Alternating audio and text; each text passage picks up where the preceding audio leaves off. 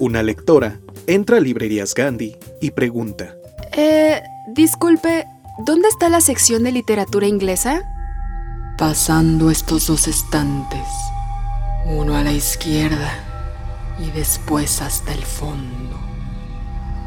Gracias. Disculpe, ¿la sección de literatura inglesa? ¡Sígase derecho! ¡Por este pasillo! ¡Ah! ¡Nos disparan! ¡Cúbrete! ¡Ah!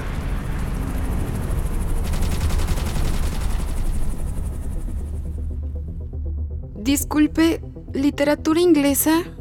Una noche. Su sección se encuentra pasando las obras de Julio Verne. Eh, gracias. Disculpe, señor, ¿usted me puede atender? Llamadme Ismael, pero no me interrumpa. Estoy cazando a Moby Dick. Uf, al fin llegué. En este podcast te traemos muchos mundos literarios. Encuentra el tuyo. Esto es Desde el Librero, el podcast de Librerías Gandhi.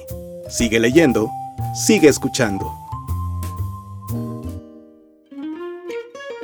Queridos lectores, ¿cómo están? Les saluda Yara Vidal. Estamos entrando en el capítulo 68 y pensando que mucha gente está sufriendo de bastante de calor, les traemos unas buenas lecturas para acompañarlos en estas tardes tan calurosas o mañanas. Nada más recuerden proteger sus libros si se los llevan a la playa, porque sufren muchísimo los libros ahí. Hasta en formato digital tenemos que cuidarnos de, del agua y del calor extremo. En ese sentido, le pedimos a José Luis Trueba Lara que viajara a España a platicar con Eva Cruz. Eva nació en Tenerife en el 73 y ella se especializó en ser traductora y además en, ahora se está estrenando con una novela llamada 20 años de sol. Ahorita vamos a escuchar específicamente qué fue lo que ocurrió cuando escribió esta novela y de qué va. En esto me pasó escribiendo Benito Olmo, también desde España, nos va a relatar cómo fue realmente su, su, proceso para escribir La maniobra de la tortuga. Si no han visto la peli, aguántense a primero leer la novela y luego la peli o como quieran. El chiste es que, que lo disfruten. En eh, escucha para leer, les traemos una novela llamada Una Madre. Traemos el extracto de Alejandra Parejo. Y Alejandra pues la verdad le ha ido muy bien con esta novela, es su segunda novela. Ella nació en una isla del Mediterráneo y su debut literario fue con una familia normal. En este caso vamos a escuchar un pedacito de esta novela. Y como siempre, cinco novedades, bueno, siempre les traigo cuatro, ahora les traigo cinco novedades literarias, cinco recomendaciones en más novedades. Esperamos sean de su agrado estos tres autores. A por ellos, comenzamos. Y ahora, la entrevista con Eva Cruz. ¿Qué estarías dispuesto a sacrificar con tal de que algo que duele mucho no vuelva a rondar por tu mente? ¿Serías capaz de borrar un mal recuerdo de la memoria? Esta premisa nos recuerda la película de Eterno Resplandor de una mente sin recuerdos del 2004 de Charlie Kaufman y Michelle Gondry, que en esta ocasión Eva Cruz se planteó, pero ya con bases científicas, para desarrollar la premisa, pues de una manera muy interesante, porque ya sabemos que sí se puede hacer. Científicamente se puede lograr y ella lo lleva a unos alcances maravillosos. Eva Cruz nació en Santa Cruz de Tenerife en 1973, se doctoró en filología inglesa con una tesis sobre teatro político del siglo XVII. Ha sido profesora de inglés y de literatura en la Universidad de Alcalá y más tarde guionista de televisión y radio. En la actualidad forma parte de un programa eh, español que se llama Hoy por Hoy y ha traducido una veintena de libros. En esta ocasión vamos a escuchar la plática que José Luis Trevalara tuvo con ella desde España. ¿Qué ole? ¿Cómo están? ¿Qué onda? ¿Qué cuentan? Oigan, chisme, chisme, chisme, chisme. Miren, les voy a enseñar. Eva Cruz, su nueva novela. 20 años de sol. Vean nomás qué portada más extraña. Pero aunque no lo crean, la portada refleja a la perfección lo que hay adentro. Absolutamente lo refleja a la perfección. Pero déjenme platicarles y déjenme comenzar por esto. Cuando llegué al final de la novela, donde leí lo que nadie lee, perdón que diga eso, nadie lee los agradecimientos, eso es una, una ociosidad que, bueno, lo leen los que salen en la foto. Pero a mí siempre me da curiosidad para ver si no salí yo, si salió un cuate, y si hablan mal de un conocido. Y me topé con algo verdaderamente extraño. Y con eso quiero empezar. Tú nos cuentas en los agradecimientos, y perdón que empiece por el final, que 20 años de sol nació por una conversación con un científico. Bueno, es notorio en la novela, pero no, luego le entramos a eso. Con un neurotecnólogo, lo que esto significa. Cuéntanos un poco de eso para empezar. Por favor, yo, yo muero de ganas de enterarme. Pues mira, les cuento. Yo trabajo en la radio, en la cadena SER de España, y Mm. una de las secciones eh, en las que trabajo como guionista es en la sección de ciencia del, del programa. Y entonces mi, el, el divulgador con el que yo trabajo es un catedrático de neurología que se llama Manuel Martín Loeches. Y entonces nosotros buscamos todas las semanas un tema diferente del que hablar en el programa. Y entonces un día me habló de la neurotecnología y me pareció tan fascinante lo que me contó que me lo guardé, hice una foto, captura de pantalla de la conversación de WhatsApp y dije, de aquí puede salir una historia fascinante. Podrían salir muchas más historias que la que yo he escrito, pero me contó que la neurotecnología ya era una realidad y que se usaba, por ejemplo, para detener los síntomas del Parkinson o aliviarlos. eh, para de- de- detener todos esos trastornos que están entre la psiquiatría y la neurología, que no se sabe muy bien si es un tra- trastor- trastorno psicológico o de los conductos cerebrales, ¿no? Ah, y que se estaba empezando a usar en depresión profunda. En la gente, por ejemplo, que tiene estrés postraumático, esta gente que revive constantemente una cosa horrible que les ha pasado, veteranos de guerra, eh, mujeres que han pasado por violaciones o, o- o situaciones de violencia, tienen estrés postraumático, no consiguen vivir con sus recuerdos. Y entonces esos pequeños implantes cerebrales hacían descargas eléctricas que podían detener esos recuerdos o atenuar su fuerza. Y entonces, y me contó que además podría llegar un momento que podríamos comprar recuerdos e implantárnoslos, quitarnos los recuerdos reales y ponernos recuerdos falsos. Yo no llego tan lejos, pero sí llego a un proceso eh, que a través de cirugía te permite olvidar eso que no quieres recordar. Entonces yo, que no soy científica, lo he usado así de un modo medio poético, pero que No, tiene no. base en la realidad. oye, eso Así está fue. buenísimo. Ahora sí entremos a los recuerdos.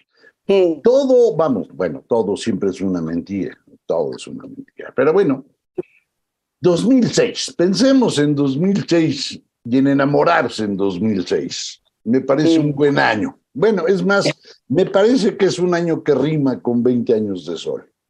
Sí, eh, yo quería contar una juventud y cómo la juventud se acaba y cómo eh, todas esas emociones que en la juventud están a estrenar, pues 20 años después están más gastadas. E incluso afectos que pensabas que te iban a durar toda la vida y que eran fundamentales y que constituían quien tú eres, pues pasados 20 años se gastan.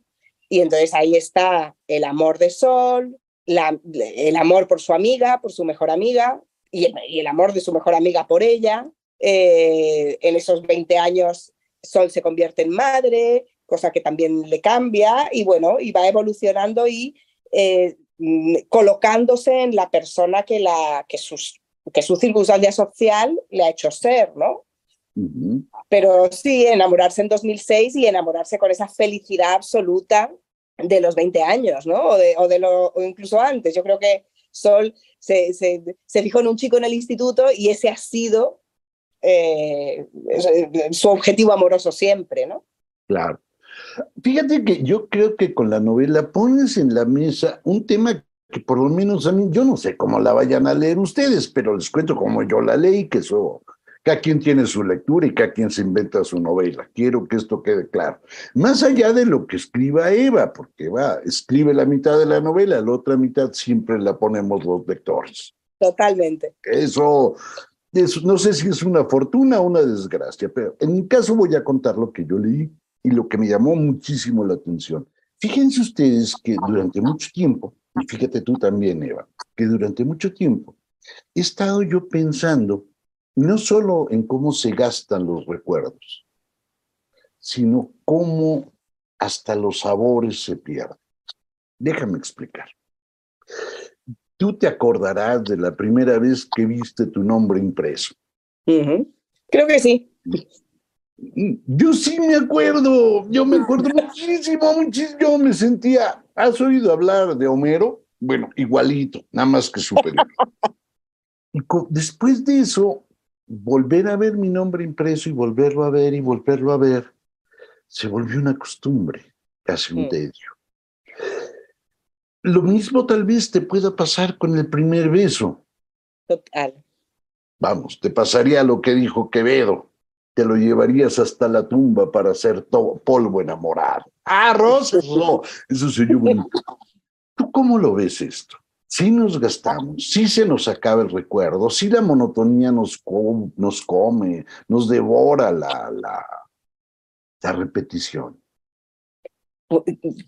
me parece interesantísimo lo que dices porque, porque sí, mm, me, me parece también que cuando uno tiene unos recuerdos que atesora y que se cuenta a sí mismo muchas veces y que revisita y que cuenta. Hay una escena en la que Matilde, en la que Sol le quiere contar a Matilde por enésima vez su beso con, con, eh, con Teo, con su amor, ¿no?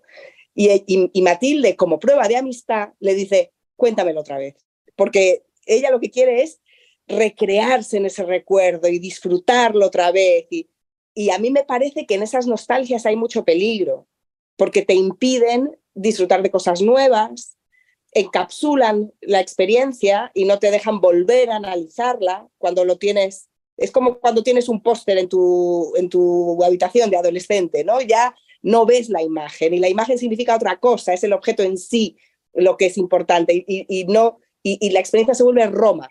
Entonces, eso me interesaba mucho. Y, yo creo que llega un momento en estas mujeres, en estos personajes, en la que tienen que empezar a despojar a esos recuerdos de tanta mística y empezar a vivir de verdad. Ahí hay un riesgo pavoroso, que también es otra cosa que valdría la pena que le entráramos. A ver, no es cierto, hay dos riesgos pavorosos que valdría la pena que le entráramos.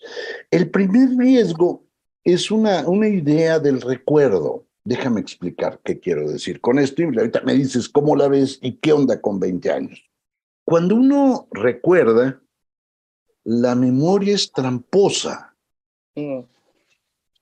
La memoria no es una cámara fotográfica, no es video, no, no, no, no, no. La memoria va embelleciendo aquello que quiere embellecer y va oscureciendo aquello que se le pega la gana. Es un chisme privado. Durante muchos años yo presenté un libro y contaba una historia sobre cómo se me ocurrió y la historia cada vez era mejor. Veinte años después me pidieron que escribiera un textito sobre el 20 aniversario y empecé a revisar si esto que yo había contado era cierto y fui a buscar el libro donde supuestamente estaba aquello y no había nada, yo lo había inventado. Pero era tan bonito que a mí me funcionaba. Yo supongo que lo mismo nos pasa con otro tipo de recuerdos, con el recuerdo de las amistades, con el recuerdo de los amores, incluso con la paciencia que nos tienen a veces sin querer. ¿Cómo lo ves? Sí, eh, claro, la memoria fabrica, fabrica y, y se queda eh, se supone que científicamente, porque yo esto se lo he preguntado a mi, a mi neurólogo de cabecera, se lo he preguntado mucho, y dice que, que recordamos las emociones, lo que nos provocó una emoción, pero para nada es cámara fotográfica, para nada es un registro, para, para nada es una caja negra de la experiencia, la memoria. Es eh, una forma de, de embellecimiento y es una forma de identidad. ¿no? Tú te construyes una historia eh, con, las percepciones que tu cerebro ha ido guardando. Pero esto que dices de tener una historia eh, sobre cómo surgió un cuento, a mí me está pasando ahora cuando hablo del libro que, pienso y cómo, lo, cuento lo que yo, yo ya lo escribí. Ahora, el proceso en el que yo estaba, lo que yo quería contar con respecto a lo que luego ha salido, las lecturas que la gente ha hecho que han enriquecido la mía, eh, las entrevistas que han ido como por un lado y por lo tanto a mí me parece que tengo que contar eso que me suelen preguntar, pero la experiencia de escribirlo es completamente diferente a la experiencia de hablar del libro, completamente diferente.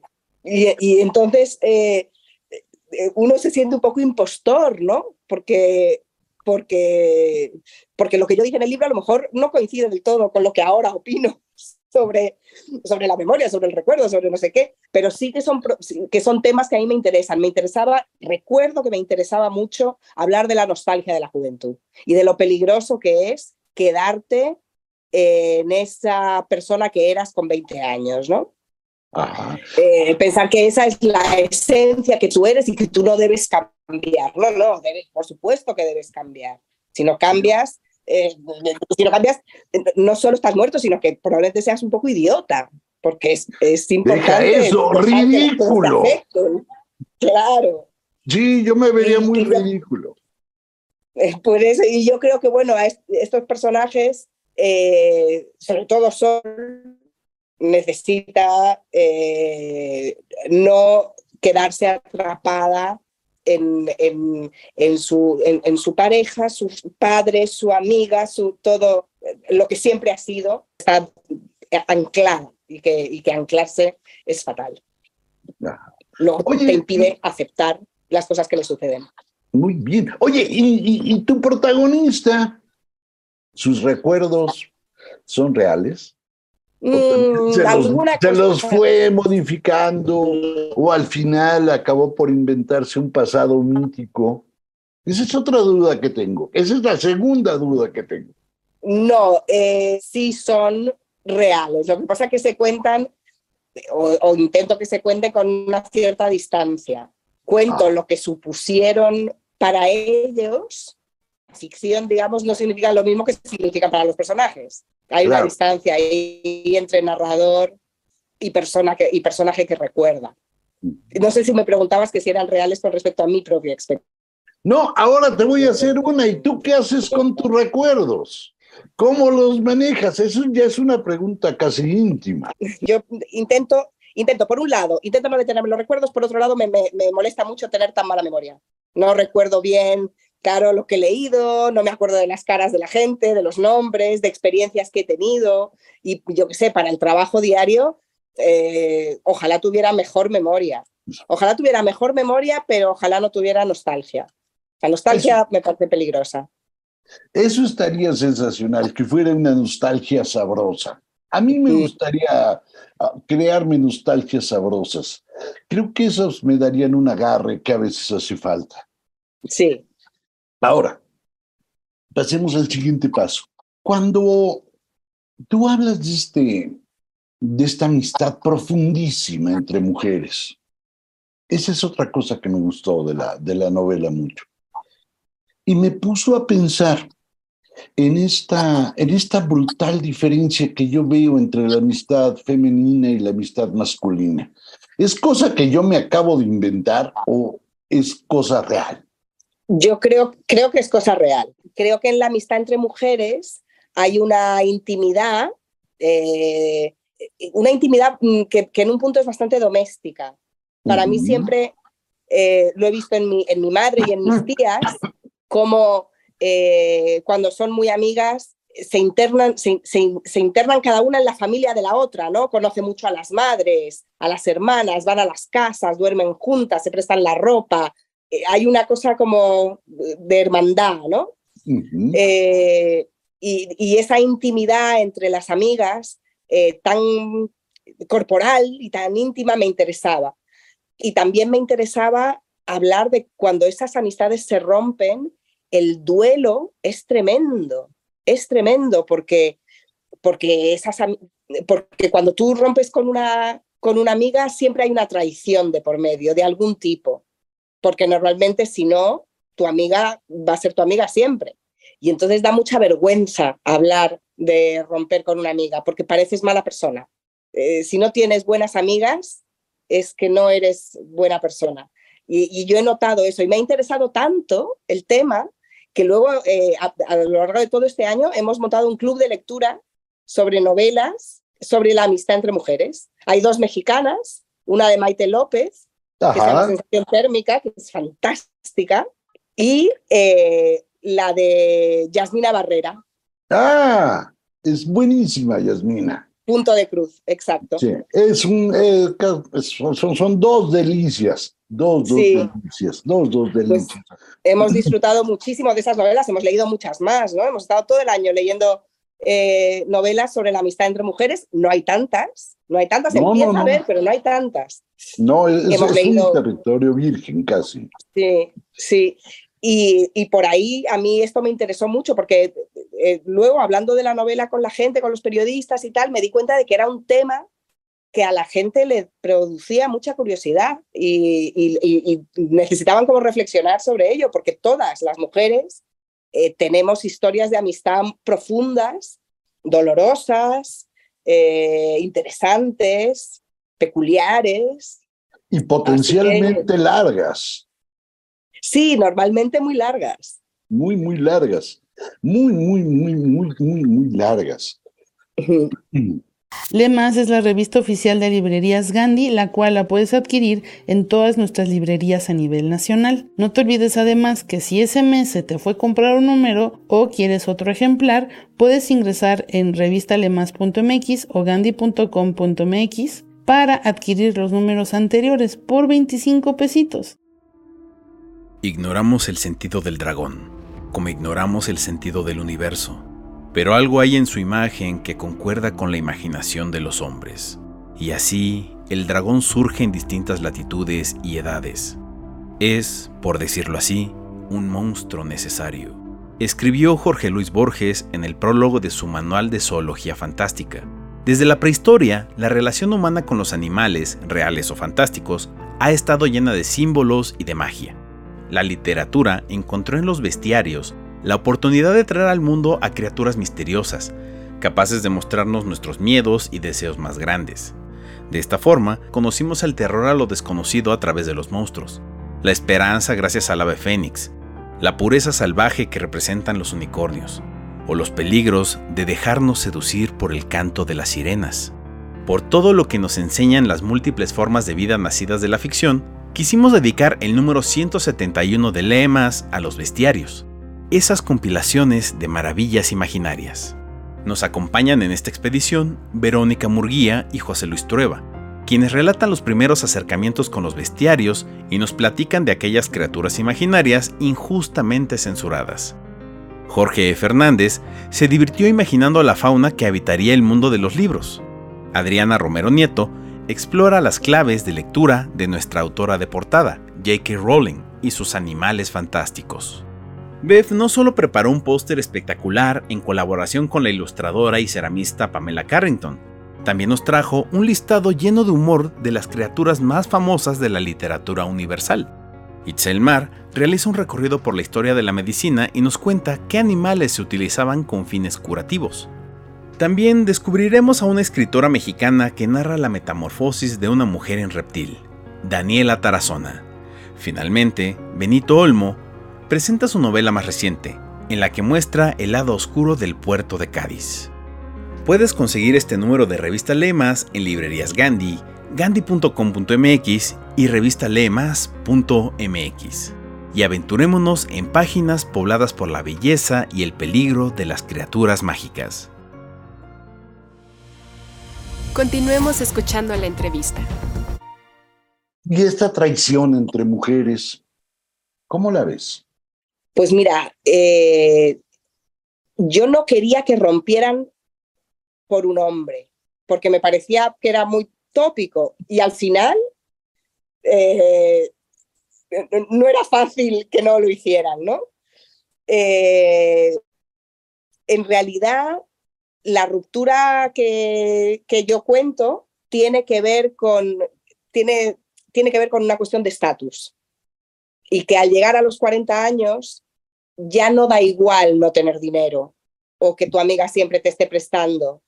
Tú tienes que asegurarte un futuro. Y entonces esa, ese desequilibrio que mientras eran jóvenes pasaba desapercibido, a los 40 ya no es tan fácil de gestionar. Ese escalón hay que, eh, bueno, pues, pues genera una ruptura. O sea que, que no es solo una traición eh, amorosa, digamos, sino que hay, una, hay, hay, corrientes más profundas, ¿no? Que tienen que ver con la vocación profesional y el éxito. Y que tienen que ver con el dinero, básicamente con el estatus social y el dinero. Eso. Es muy, difícil, es muy difícil mantener una amistad cuando hay, una, hay un escalón social tan grande. ¿Por qué? Bueno, pues porque una persona siempre va a pensar que la otra se aprovecha, eh, la envidia va a aparecer en un momento dado, eh, porque la, envidia surge de la falta, ¿no? Y de lo que miras. Tus ¿Eh? protagonistas se miran todo el tiempo. Claro. Saben lo que, lo que tiene la otra o lo que carece una de ellas. Claro. Y las mujeres, hablamos mucho de sororidad, pero las mujeres nos hemos competido siempre. Y desde pequeñas nuestra socialización eh, se basa en parecernos las unas a las otras y destacar siempre un poquito que la de al lado, ¿no? Un poquito por encima de la de al lado y la socialización de las mujeres es muy estricta y tienen todas que ser eh, pues eh, de una determinada femineidad y una determinada apariencia y, son muy crueles las mujeres cuando no, es cuando no encajan en, ese, en esos cánones, ¿no? Eh, ahora ya menos, pero durante muchos años ha sido así. Claro. ¿No será que a las mujeres en ese sentido le pasa lo mismo que a los hombres? Que con el paso del tiempo perdemos algunas virtudes, a lo mejor sin ganar otras. Es posible, es posible. Quiero pensar que, que, también eh, crecemos y nos hacemos un poquito más, y algunos eh, se hacen más sabios. ah, claro, no, no, no, existe esa remota posibilidad. Pero, pero bueno, hablo de, de, de, la gente normal, común. El ciudadano de pie se amarga con los años. Pero qué horror, ¿no? Ese destino me parece horrible. ¿No? ¿Cómo resignarte a ser cada vez peor? Pero ojo, tú das la solución. En el fondo das la solución. ¿Cuál sería? Implantémonos nuevos recuerdos. claro que sí. Que nos hagan más felices. Claro, si nos tenemos mejores recuerdos, seremos mucho, mucho más felices que, ¿verdad? Que, cualquier otro día. O sea, eso, eso está fácil. Es cosa de que le hablen a su neurotecnólogo de confianza, de cabecera, como Claro que sí. Y se dejen poner alguna cosa en la cabeza y santo remedio, dos toquecitos sabrosos, dos descargas pequeñas, y se acabó la amargura. Hombre, acabaríamos con un montón de problemas. No sé, ahora ya me dio miedo pensarlo. Fíjate que mejor me quedo con mis amarguras. Tanta felicidad a lo mejor me, me, me deja, me deja, me hastía. Tanta felicidad perdería su sentido. La felicidad tiene que ser poquita para que la valores. En fin, eso no importa. Oye, pasemos a la parte más importante por la cual nos juntamos. Vamos a hacer un comercial, porque si no, pues ¿para qué, dijo? Miren, charán, chan, chan. Eva Cruz, 20 años de sol. Una novela que cambiará la historia porque... Porque es una historia de amistad entre mujeres y no hay tantas, y también porque está muy bien escrita, aunque la haya escrito yo. ¡Eso! ¡Eso! Pero hay otra razón que no dijo Eva. Yo se las voy a decir nos da la oportunidad de meternos a donde casi nunca nos invitan. Nos da chance de entrar a estas amistades que para los varones y para muchas mujeres son un espacio absoluta y totalmente desconocido. Entremos a los recuerdos de Eva Cruz, entremos a los 20 años de sol y, por favor, éntrenle. Ya saben, ADN, o sea, Alianza de Novelas. Yo lo sé el comercial, ¿qué tal me salió? Perfecto. Eso es todo. Eso es todo. Gracias. Al revés, Eva, te doy las gracias infinitamente por haber estado con nosotros desde allá del otro lado del charco, que allá también está lloviendo. Te mando un abrazo gigante de aquí hasta allá, que llegue en transatlántico o en avión. Un abrazo. Esto es Escucha para leer. En Escucha para leer vamos a escuchar un fragmento de la dramatización de la novela de Alejandra Parejo, Una Madre. Este libro, esta novela, es un retrato certero de las sombras de la maternidad. Bruna recibe una llamada del hospital en relación con su madre, aquejada de trastorno bipolar, 29 años después de que ésta la abandonara. Esto provoca que deje la vida que ha construido en París, ahora que ella misma acaba de tener un hijo y se adentra en el lugar donde nació, un pueblo turolense donde lo rural, el silencio y la incomunicación muestran el lado más duro de la relación entre una madre y una hija que no se conocen. Alejandra Parejo Nació en 1990 en una isla del Mediterráneo, es licenciada en Publicidad y Comunicación Audiovisual y ha trabajado como copywriter y guionista para agencias y marcas de todo tipo. Ahora da clases de escritura y su debut literario fue con Una familia normal. Esta novela fue finalista de El Ojo Crítico del 2019 y ahora nos presenta su segunda novela, Una madre. Esperamos sea de su agrado. Todo el espacio que era mío ha pasado a ser de él. Por más que intento acomodarme entre las sábanas y dar vueltas en distintas posturas imposibles en este lugar en el que siempre me ha gustado estar, algo repele mi cuerpo, que se mueve y se mueve por mucho que intente resistirme. Las noches me han parecido eternas siempre, pero estas semanas tienen una dimensión y una obscuridad tan desafiantes que temo su llegada cada vez que empieza el día. Espero la desgracia del no dormir, de las horas a solas, de la pausa que acecha, sigilosa, de la tortura que trae el conticinio. He dejado la persiana abierta para ver si se cuela algo de la luz de las farolas. También he cambiado de sitio la lámpara roja de vidrio que me regaló la abuela.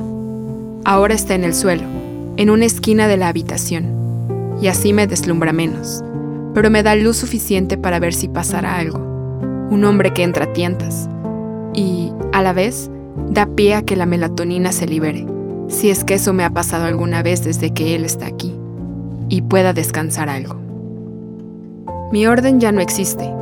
Ahora se esparcen por todas partes biberones, pañales, gasas, chupetes, tetinas, cremas, botes con leche de fórmula, pijamas sucios, body sucios, mi ropa llena de leche, pañuelos, toallitas, papel higiénico, agua en termos. No soporto el llanto que, aunque hueco y lento, se me engancha al tímpano y lo oigo aún cuando no suena. Es como un eco, un ruido lejano que a veces se acerca y se adhiere a todo. Que sea de noche solo incrementa la incertidumbre, y ha cambiado tanto mi percepción del paso del tiempo que ya no sé si él llora demasiado o algo no funciona dentro de mí y he dejado de ser capaz de gestionar bien la caída de los párpados. Me paseo por la habitación con el niño entre los brazos. Cierro los ojos mientras repito solo un segundo. No me duermo, no me duermo, y no sé si me duermo o no, pero abro los ojos con un vuelco, una palpitación que no reconozco, como si mi corazón estuviera envuelto en una pompa de aire denso. Enseguida vuelvo al mismo ritmo. Reboto, me pongo de puntillas, me balanceo.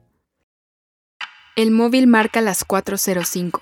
Llevo 45 minutos reproduciendo los mismos gestos para ver si así se calma, si coge el sueño, si coge el sueño y se duerme unos días. Si, aunque sea, se duerme el tiempo suficiente para cerrar los ojos sin culpa, sin sentir que se me escurre. Ya nunca puedo estar tumbada en la cama mirando al techo sin hacer nada. Ya nunca pasa. Llora, se queja, se retuerce. Observo la habitación en penumbra. Su invasión es tan palpable que me tropiezo en cada esquina con algo suyo. Lo ocupa todo. De lo mío queda poco. Los restos son esos tres libros que nunca terminé y que están en la mesita de noche como apoyo para un par de chupetes, un babero y una crema hidratante para el culo. Desde que nació, pienso en ella a diario. El niño es un recuerdo constante de lo que no me dieron. A menudo pienso en la posibilidad de huir, de dar marcha atrás y tomar una decisión diferente, porque el peso de esta responsabilidad me ahoga y me doy cuenta muy rápido de que eso nunca va a pasar. ¿Le ocurrió eso a mi madre? A lo mejor se ahogó entre tanto llanto y se dio cuenta de que todo esto no era para ella. ¿Y entonces qué? Y huyó como pudo. Cuando llega la mañana todo se apacigua, menos el recordatorio de que la noche volverá con todas sus sombras. La luz inunda la habitación. Lo miro. Está tumbado boca arriba con las manos relajadas. Sus rasgos me parecen ahora más suaves. Es como si supiera que lo miro, porque empieza con un llanto bajito que es una simple queja, como si me dijera, venga, despierta, llévame a desayunar. Me gustaría decirle que todavía no estoy lista, que necesito dormir un rato y que él la sintiera, se diera la vuelta y volviera a dormirse hasta que los ojos dejaran de pesarme. Como no hago nada, el niño llora. En pocos segundos el llanto es alto y duro. Me muevo todo lo rápido que mi cerebro puede, sin coordinar demasiado las piernas. Tengo la frente húmeda y el cuerpo se me calienta mientras algo en el estómago se esparce. Es una sopa con guindilla que arde por todas partes. Cojo al niño con torpeza, pero me aseguro de no caerme mientras doy marcha atrás pasando por encima de una zapatilla que hay en el suelo. Tengo algo mojado en las manos. Cuando miro entre los dedos, me encuentro una masa de color amarillo que traspasa también el pijama del niño, que sigue llorando con la boca muy abierta y la barbilla palpitando. Soy una mala madre. No soy capaz ni de oler la mierda de mi hijo porque relleno las horas de quejas y quejas, de viajes al pasado, cuando todavía podía no hacer nada sin sentirme culpable. ¿Quién soy? En vez de estar pendiente de lo que tengo que estar. Entro en la ducha con el niño pegado a mí. Está apoyado en mi pecho como si todavía fuera un feto arrugado dentro de mi útero. El agua cae despacio por encima de los dos mientras su llanto se silencia. Es tan vulnerable, tan pequeño. Es parte de mí, ha salido de mí, y aún así hay momentos en los que no lo reconozco, como si fuera un animal que ha llamado a la puerta de casa, y me veo en el deber de hacerle hueco por su falta de conocimiento de este mundo tan extraño. ¿Le pasaba esto a ella? Puede que nunca me hubiera reconocido del todo, y eso le hubiera hecho abandonar el esfuerzo que conlleva enseñarle a vivir a alguien cuando ni tú misma sabes cómo se hace. Deja la cabeza apoyada en mi pecho. Mantengo la mano en su espalda mientras el agua cae por nuestro cuerpo. Llevamos cuatro semanas juntos. Esto es para siempre, para siempre, para toda la vida, para todos los días que me quedan. Recuerdo cuando Oliver me decía, Hoy te quiero para siempre. Lo decía como algo reversible, con la libertad de tener la posibilidad de elegir un rumbo diferente en cualquier momento, pero con la certeza de que ese instante era absolutamente real, sin ningún tipo de obligación. Aquí no hay espacio para darse la vuelta. Intento esforzarme y recordar qué pasará, que volveré a dormir y él tendrá su habitación, donde dormirá ocho horas, diez horas, doce horas, y yo, mientras tanto, Contemplaré de nuevo el techo sin sentir que debo poner la alarma, despertarme, no dormirme, estar alerta, pendiente de cualquier movimiento. Si respira, no respira, la manta le tapa la nariz, la muerte súbita, los cólicos, la leche que le sube y se ahoga si está boca arriba, y todas esas cosas que se multiplican y amontonan en el pecho. Vuelve a llorar, y, cuando lo miro, está con el agua por la cara. Tiene los ojos llenos de miedo. Cierro el grifo de un manotazo. El llanto es desgarrador y se me clava por todas partes. Ese sonido es capaz de hacer que me duela todo el cuerpo. Ya está, ya está, perdón. ¿En qué momento? Suena el teléfono. Salgo de la ducha con equilibrios torpes. Cojo la toalla y se la paso por la cara. Tengo al niño mojado en las manos cuando descuelgo el teléfono. ¿Sí? ¿Bruna Márquez? Sí, el llanto sube de volumen. Muevo la lengua para intentar chasquearla y que ese sonido funcione como otras veces, pero el niño llora como si llevara un día entero sin comer.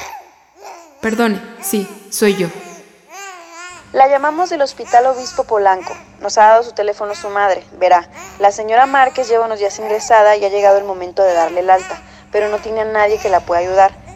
Nos ha confirmado que es usted su hija. Se ha negado a llamarla pero es nuestro deber informarla de la situación y ya sabe, entre su situación mental y esto es que no puede estar sola ahora mismo. Es ella, es ella y confirma que soy su hija. Soy hija, quiero ser hija. ¿Ha dicho que se ha negado a llamarme? No sé qué contestar. Me quedo callada hasta que la señora pregunta si estoy ahí. Su situación mental. ¿Por qué no llamamos a las cosas por su nombre? ¿Por qué evita decirlo? Como si solo al nombrarlo pudiera entrar en ti y quedarse anclado en el cerebro. Quiero decirle, dilo, dilo. Lo único que le digo es, perdone, ahora no puedo hablar. Cuelgo. Muerdo la toalla para sujetarla y envolver al niño. Suelto el teléfono y cae al suelo y en un momento me imagino que soy yo la que llama a esa señora que espera que pueda ayudar a mi madre. Pero en mi imaginación ese teléfono está roto, lleno de cristales que me cortan los pellejos, la carne, y no conecta. No coge nadie el teléfono. A veces me asustan los pensamientos tan trágicos que tengo. Quizá me pasa lo mismo que a ella. No voy a ir. Ella se fue y no volvió. Se ha negado a llamar se ha negado a llamar. No quiere nada de mí. No lo quiere ni cuando lo necesita. Quizá no sabe que lo necesita. Su situación mental, dice. Lo digo en voz alta. Bipolar. Bipolar. Bipolar. El niño me mira. Ya no llora. Tiene el cuerpo húmedo, envuelto en la toalla.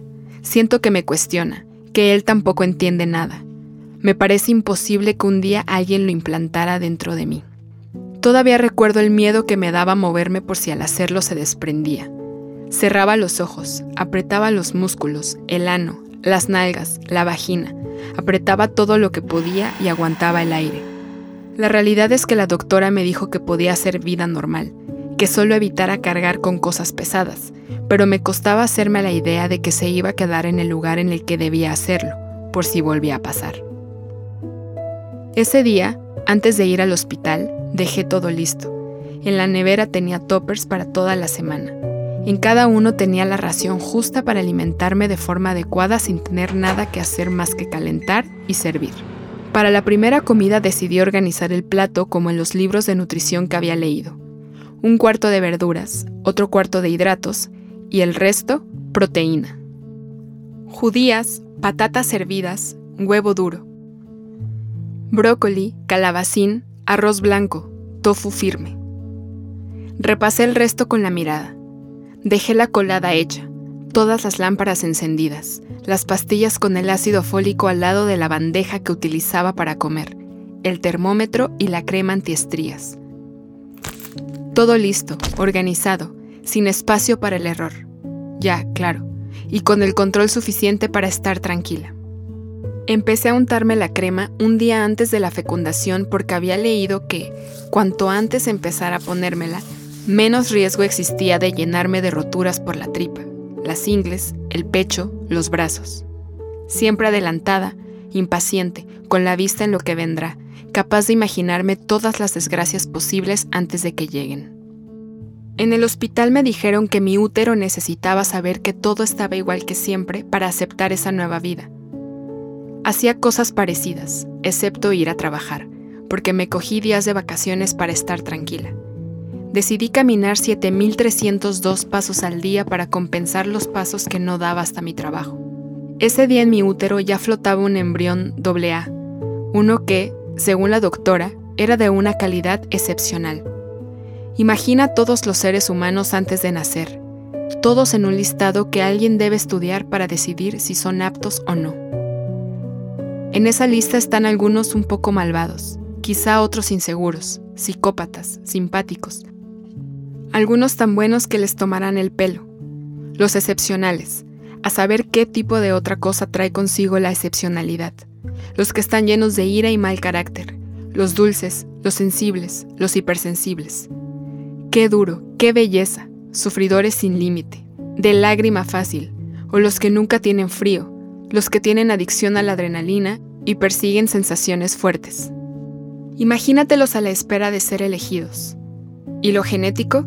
¿Qué pasa con la herencia genética?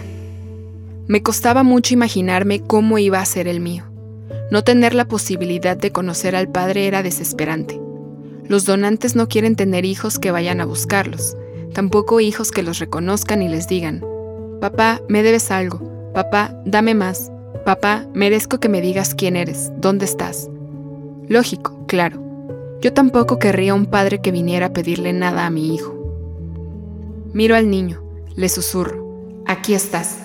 Le beso la frente y él me deja hacer. Eso hacen, confían. Tienen la inocencia suficiente para sentir que todas las intenciones son buenas, y eso me da pavor. A las dos horas, el teléfono vuelve a sonar. Reconozco los números. Podría imitar su voz compasiva. Tal vez esa señora se haya hecho amiga de la señora Márquez.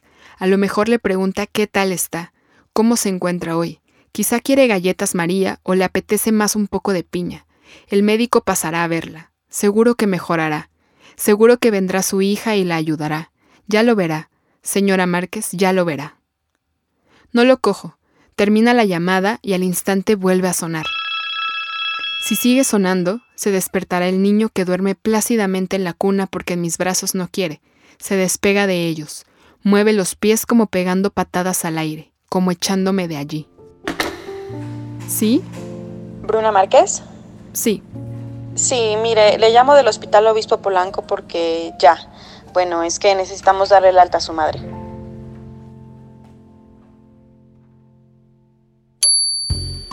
Las y los escritores pasan por muchas tribulaciones para lograr escribir y que su libro llegue hasta tus manos. Aquí nos comparten el detrás de sus obras. Te presentamos Esto me pasó escribiendo. Benito Olmo nació en Cádiz en 1980. Es autor de varias novelas, entre las que destacan La maniobra de la tortuga, que ha sido adaptada al cine recientemente de la mano de Juan Miguel de Castillo. Y El Gran Rojo es una obra galardonada con el premio Nobel Paul a la mejor novela negra publicada en el 2021. También publicó La tragedia del girasol y las audioseries Desajuste de cuentas y Wonderland. Ha sido finalista del Premio de Cartagena en el 2019 de novela negra y el Premio Santa Cruz, el Premio de Aragón Negro y el Tomo Negro más famé. Yo creo que sus antecedentes policíacos, no como un ampón, sino como justo un policía, le dieron una gama maravillosa para lograr captar exactamente el centro chicloso de lo que hace una buena novela negra. A continuación, escuchamos lo que le pasó a Benito al escribir La maniobra de la tortuga. Mayor piropo que se le puede decir a un el mayor halago que se puede hacer a un escritor es decir que crea lectores. Porque al final es a lo que aspiramos, a crear lectores, a crear adeptos y a conseguir cuanto más lectores mejor. Sí que es verdad que hay novelas negras que son mucho más en misericordia, que son negros sobre negros sobre negros, y mis novelas son muy negras, pero siempre hay luz. Y allí es donde pongo yo, el foco. Tú puedes enfocar la oscuridad o puedes enfocar el rayo de luz sobre la oscuridad, precisamente, para resaltar que, bueno, que siempre hay una salida, más o menos honrosa, pero siempre hay una salida. Eso es lo que trato de hacer yo en mi novela. Incidir en la luz, incidir en lo, bonito que hay, incluso en la parte más oscura de la sociedad. Y por supuesto, intentar crear lectores, intentar crear lectores y con cada novela, mi, digamos que mi número de lectores crece un poquito y crece un poquito más. Y, después de varias novelas, por fin, bueno, como te he dicho, desde hace seis años me dedico solamente a la escritura. No podría hacerlo si no fuera, si no fuera por, los lectores. Así que me debo a ellos, sin, sin ninguna duda. Claro. Y en ese sentido, ¿Manuel se convierte en este rayo de luz? No sé si Manuel es precisamente rayo de luz, porque más con rayo de luz yo diría que es el pararrayo. Es donde van a caer todos los rayos, donde van a caer todos los golpes, y él sigue levantado. ¿Sabes esto que dicen que, que el clavo que sobresale es el que se lleva todos los golpes? No, pues ese es Manuel, el que no agacha la cabeza, el que mira las cosas de frente, el que no tiene miedo a decir las cosas como son, y por eso se lleva todas las palizas que se lleva, los golpes que se lleva, los golpes reales y metafóricos, golpes de la vida, golpes en su familia, con su mujer, en el trabajo. Todos estos golpes vienen motivados precisamente por eso, por intentar dar la cara, por ser este pararrayo, para intentar encontrar otra vez esta justicia que él pretende y, bueno, que no no es gratuita, ni mucho menos. No, no, no. Ser pararrayos es duro. ¿Tú lo has sido? Bueno, mm, yo he sido y sigo siendo muy beligerante con las cosas que yo veo que están mal. A mí me resulta muy complicado callarme cuando veo una injusticia, cuando veo que algo no está bien. Incluso cuando me callo y no lo digo, me voy a mi casa, lo paso mal, no duermo bien, porque digo, debería haber dicho, debería haber interpuesto. Es verdad que cuando yo veo algo que está mal, tiendo a saltar. Incluso cuando trabajaba en la policía portuaria, yo veía ciertas cosas que yo decía, oye, ¿esto cómo va a ser así? ¿Por qué hacemos esto? ¿Por qué la tomamos con esta gente? ¿Por qué? En fin, ¿por qué? ¿Por qué? Entonces, cuando ves que se toman ciertas decisiones de, pensando más en la política o pensando más en lo correcto que en lo que es bueno o en lo que es mejor para todos, a mí me da mucha rabia y, me cuesta mucho mantenerme callado. Y eso me ha hecho ganarme también, me pasa como Manuel, ahora que lo pienso, me ha hecho ganarme muchos enemigos. Muchos enemigos por decir las cosas como son, por no callarme. Y bueno, soy la persona que soy gracias a las decisiones que he tomado, así que no me arrepiento de nada. Pero es verdad que mi vida hubiera sido mucho más fácil si yo, si yo hubiera sido mucho más tolerante con, con la perversión o con, o con ciertas actitudes de algunos compañeros, pero no lo soy. Estas son nuestras novedades editoriales que puedes encontrar en librerías Gandhi a nivel nacional y en gandhi.com.mx. Queridos lectores, el día de hoy les traigo cinco libros que seguro en el punto donde se toquen van a encontrar un gran amigo para leer, releer y regalar. Comenzamos con la Biblioteca de los Susurros de Desi Icardi, publicado en ADN de novela. Esta autora, nacida en Turín, sigue muy activa al día de hoy. Podemos encontrar varias novelas interesantes que ya salieron también en ADN, como El aroma de los libros, que le fue súper bien, y La chica de la máquina de escribir. Entonces, ahora nos vamos a encontrar en las afueras de Turín y en los años 70, en una casa donde hay muchísimo ruido, las ollas repican de manera estrepitosa, eh, la radio grazna, los muebles crujen. Estamos en los años en los que la pequeña Dora vive en un ambiente donde hay otro tipo también de ruido en la familia, en la que destaca su excéntrica tía abuela. Un día, sin embargo, este extraño pero reconfortante equilibrio se ve interrumpido por un duelo. La casa se vuelve triste y silenciosa de golpe y, con la misma rapidez, Dora empieza a oír ruidos inquietantes. Para escapar de esta atmósfera opresiva, la niña encuentra refugio en un lugar donde reina un silencio que no es una manifestación de melancolía, sino de respeto y recogimiento, la biblioteca. Aquí Dora conocerá al lector centenario, al abogado Ferro, quien ha dedicado toda su existencia a los libros y que decide poner a la niña bajo su protección para educarla en el placer de la lectura. La otra novedad que les traigo es Un descuido cósmico de Liliana Bloom, publicado en Tusquets, México.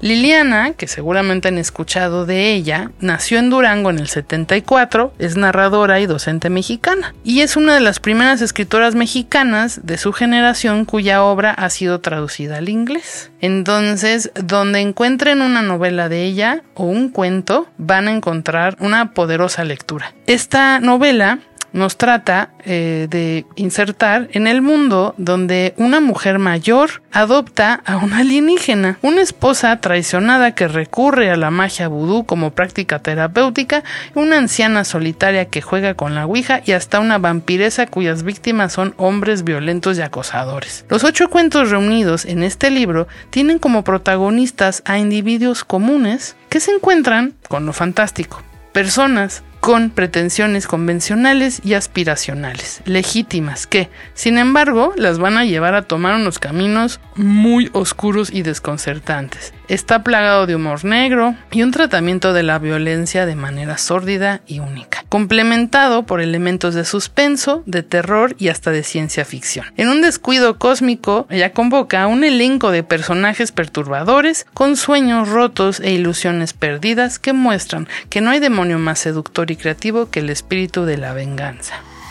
El siguiente libro que les recomendamos es Viaje en lápiz de Gusti, publicado en Océano en historias gráficas. Gusti nació en Argentina y vive en Barcelona. Su trabajo como ilustrador ha sido acreedor de importantes reconocimientos como el Premio Nacional de la Ilustración, la Pomme d'Or de Bratislava y Boulogne Prize en la categoría Disability por el libro Málico y Papa. Es presidente y fundador de la asociación Wind Down, con el cual trabaja el arte como herramienta inclusiva. Y este libro que les recomendamos, con su estilo inimitable y su capacidad eh, para cruzar géneros, esta nueva obra, esta entrega de Gusti nos invita a entrar en su libreta de apuntes y en su cabeza prácticamente para contarnos su propia historia, sus padres, las escenas de sus viajes por América Latina, pequeños cómics, textos, retratos de desconocidos que toman café o niños que viven en la selva de Ecuador, historias sobre su hijo Teo y por supuesto su vida con Malco. El protagonista de su premiado libro Malco y el papá es una inspiración de No somos angelitos sobre los niños con síndrome de Down. Un libro que inspirará a dibujantes, ilustradores, padres, diseñadores gráficos y la verdad a todos los que amen las historias y quieran participar de la construcción de la suya propia.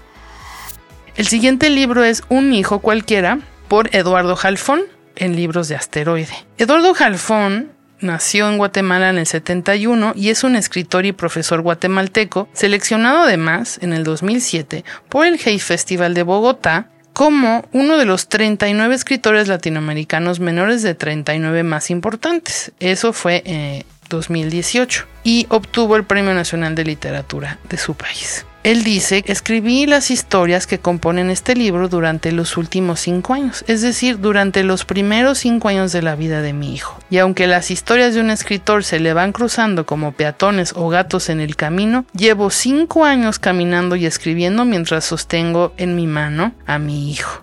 Y corre además a esconderse en algunas de esas historias y a veces hasta susurra las suyas. Un hijo que de pronto me obligó a escribir como padre. En los textos reunidos con este nuevo libro de Eduardo, la paternidad y las vulnerabilidades y fortalezas son a menudo el lente a través del cual el autor revisita algunos de los lemas y temas predilectos de su universo literario. Halfon escribe sobre la infancia, el desarraigo, la muerte, la vocación de escritor o la búsqueda de la propia identidad con con una economía de medios inversamente proporcional al resultado obtenido. Y para cerrar, vamos a recomendarles un clásico del afamado escritor portugués Fernando Antonio Nogueira Pessoa, conocido obviamente como Fernando Pessoa. Tenemos este libro publicado en Ediciones Gandhi llamado El libro del desasosiego, que es uno de los más reconocidos de él. Este libro es una obra sublime que está más allá de las clasificaciones literarias habituales. A través de su semi-heterónimo, Bernardo Suárez se aproximó más al género de la novela. Su tono es siempre el de una intimidad que nunca encontrará ningún punto de reposo. Los temas dispuestos a sazón de un diario personal son tan amplios como la explicación de los estados psíquicos, la descripción de las cosas a través de los efectos que producen, meditaciones sobre la la moral y el conocimiento. Que los dioses, si son justos en su injusticia, nos conserven los sueños incluso cuando sean imposibles, y nos concedan buenos sueños incluso si son triviales. Que los dioses me cambien los sueños, pero no el don de soñar. Cerramos con un súper, más bien todas las recomendaciones son increíbles, pero teníamos que cerrar con Pessoa. Esperamos además que les hayan agradado estas recomendaciones y todo el programa. Recuerden que pueden encontrar la revista de este mes y los meses anteriores en gandhi.com.mx donde les podemos mandar la revista física hasta su casa por 25 pesitos. Pueden entrar además a revistalemas.mx para ver los números anteriores de 14 años y medio totalmente gratuitos y todo el material que tenemos para ustedes de manera semanal en nuestro canal de YouTube con más de 5000 entrevistas. En mascultura.mx pueden encontrar las notas, las recomendaciones, las entrevistas, las reseñas, notas, eh, cartelera, los eventos que tenemos en Gandhi semanalmente, eh, teatro, cine, todo lo que necesiten para ampliar siempre eh, más lecturas, más cultura y como siempre con una línea optimista porque el arte siempre nos hace mejores personas, queramos o no. Les mando un abrazo, gracias por escucharnos.